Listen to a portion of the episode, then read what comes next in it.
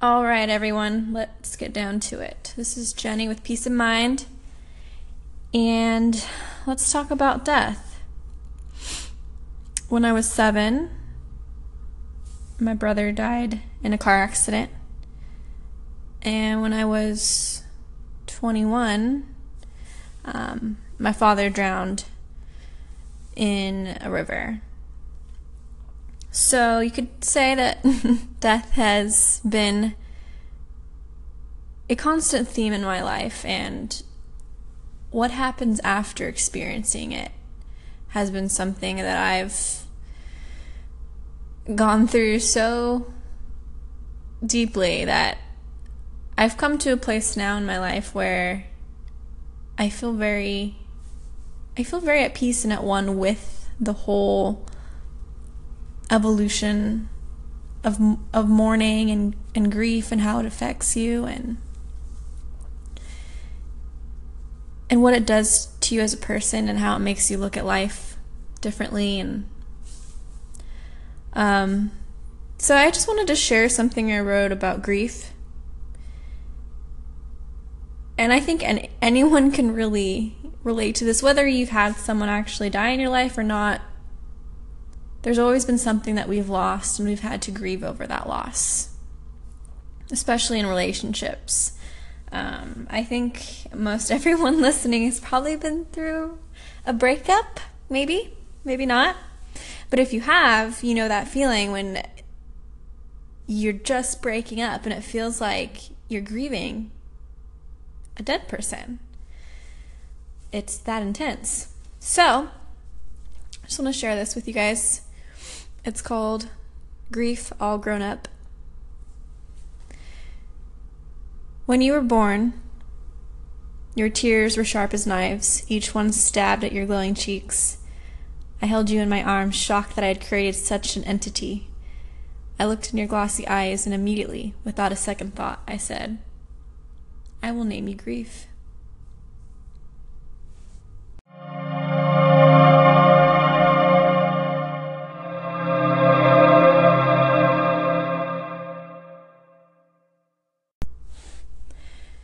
The other day I thought about all the times in my life where I had become overwhelmed with some sort of tragedy and how grief would consume me. That aching feeling of despair that seems to take refuge in the depths of your heart and the corners of your soul. I then thought of how grief could actually be compared to raising a child. You see, you give birth to a child. It's new, unfamiliar, and at times uncomfortable. And grief always felt like that to me in the beginning after something tragic happened. I knew I wasn't familiar with it, but I knew it was something I couldn't leave on someone else's doorstep. And as a child grows up, so does grief. A child tends to have breakthroughs or stepping stones that he or she achieves as they grow older. Grief does as well. As time goes on, grief will make strides and show you that it's ready to get out of the diapers it's been in for years and sure, we'd like to think the transformation from child to adult would be smooth sailing, but we all know bumps on the road occur. Misjudgments, mistakes, falls, scrapes, cuts. That all happens. And just when you think grief has come so far, it can too fall down. That one stair on the front porch that your dad never fixed, or wet the bed after years of using the big person toilet. It's quite the image to conjure in your mind, trying to visualize grief as a substance of reality. But with experience and tears, both a child and grief grow. Growth is hard to ignore because when someone wants to move forward, growth becomes inevitable. The funny thing is, once that a child becomes an adult, they'll never really grow up, per se. And quite frankly, grief will do the same. In my experience, I've sent many griefs off to college. They've started families, but there is always that lingering sense of attachment. That sense of belonging because we're bound by blood. I will not call it back, just as a parent would not call their child back to the nest, because I want them to be free Maybe some people think grief is a bad thing. And I think it's a necessary thing. It allows a person to feel. And the day your child walks off without your hand in theirs, you know you have achieved something great.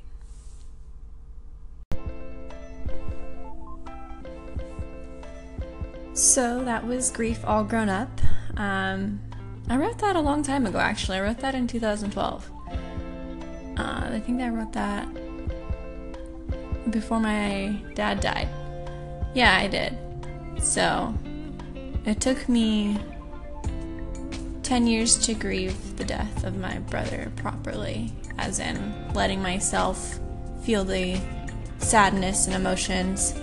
Um, because when I was young, for some reason, I took it upon myself to take my brother's death as an opportunity to become the best kid ever for my mom. Um, that was my goal, anyways.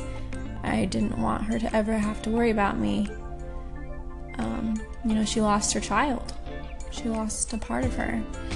And something in my seven year old little self said, hey, let's let's toughen up. Let's not show the tears. Let's just be a really awesome kid for your mom.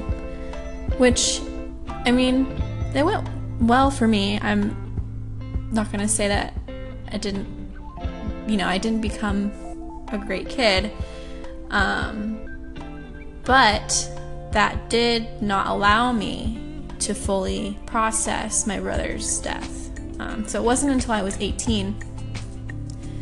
Um, I wrote this essay my, in my college writing class, my senior year of high school, and it was a, story about when my brother died. And that was the first time I came face to face with that this had happened to me and how it affected me.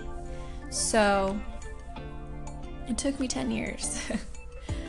um, but that being said, you know, my brother dying really catapulted me into this mindset of hey, you have one life. You better be the best you can be and um, and cherish that. So I really took that to heart, and I honestly, I really just wanted to be the best kid for my mom. And I would say from that point on, I wasn't the same person. Um, yeah, my my motivation changed a little bit. So so, I think once I wrote this piece, Grief All Grown Up, I of finally had a handle on what it meant to grieve. And I was so thankful that I was finally able to go through the process of mourning him, even if it was 10 years later. So, that being said, I'd like to share a poem I actually wrote about death um, this past year. Um, it's near and dear to me. I shared it with my family after my stepdad's mother passed away and going through you know the process with my brother dying and then going through the process with my father dying you can say that i have pretty good handle um, on what it feels like. So I tried to take death and look at it from a different perspective. Hopefully, allowing those who are just experiencing those intense emotions um, something to hold on to. Because when someone dies so close to you, you feel like there's nothing to hold on to. That everything you've known and understood about life and living as a human, when something that is such a staple in your life disappears, it's a, it's a piece of you gone. It really is because that was part of your reality. So it takes um, it takes time. And so I wrote this poem in hopes to give people who are going through the mourning process to see it from a different angle.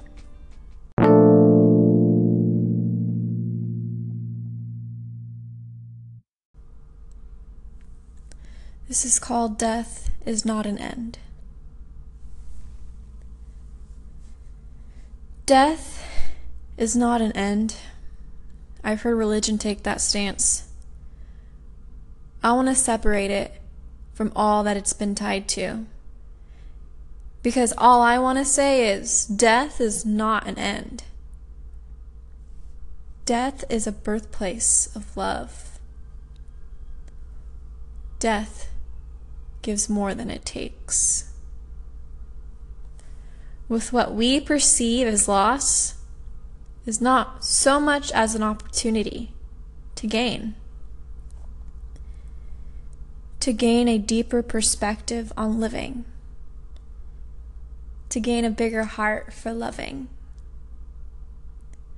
To gain a better understanding of yourself.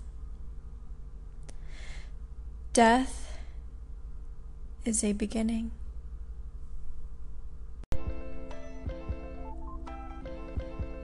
Thanks for listening. And I hope if there's anything to take away from this, as depressing as it could be, um, is not the depressing side of death, but um, what we gain from death. I think the importance of my poem was that death is not an ending, it's a beginning. It's a new start to look at life a little differently, to breathe a little differently, to interact with other humans a little differently because our mortality is what allows us to be in the moment and, and grasp every moment for what it's worth. Because we only have a limited time here, so I really do believe that I was sent here in this lifetime to experience death and loss um, at a young a younger age so I could come to a place of understanding and a place of acceptance and to share that with people. That as much as we fear it, there's so much love that comes from it. I'll leave you with that. and I hope you have a beautiful evening, morning, day, and take care.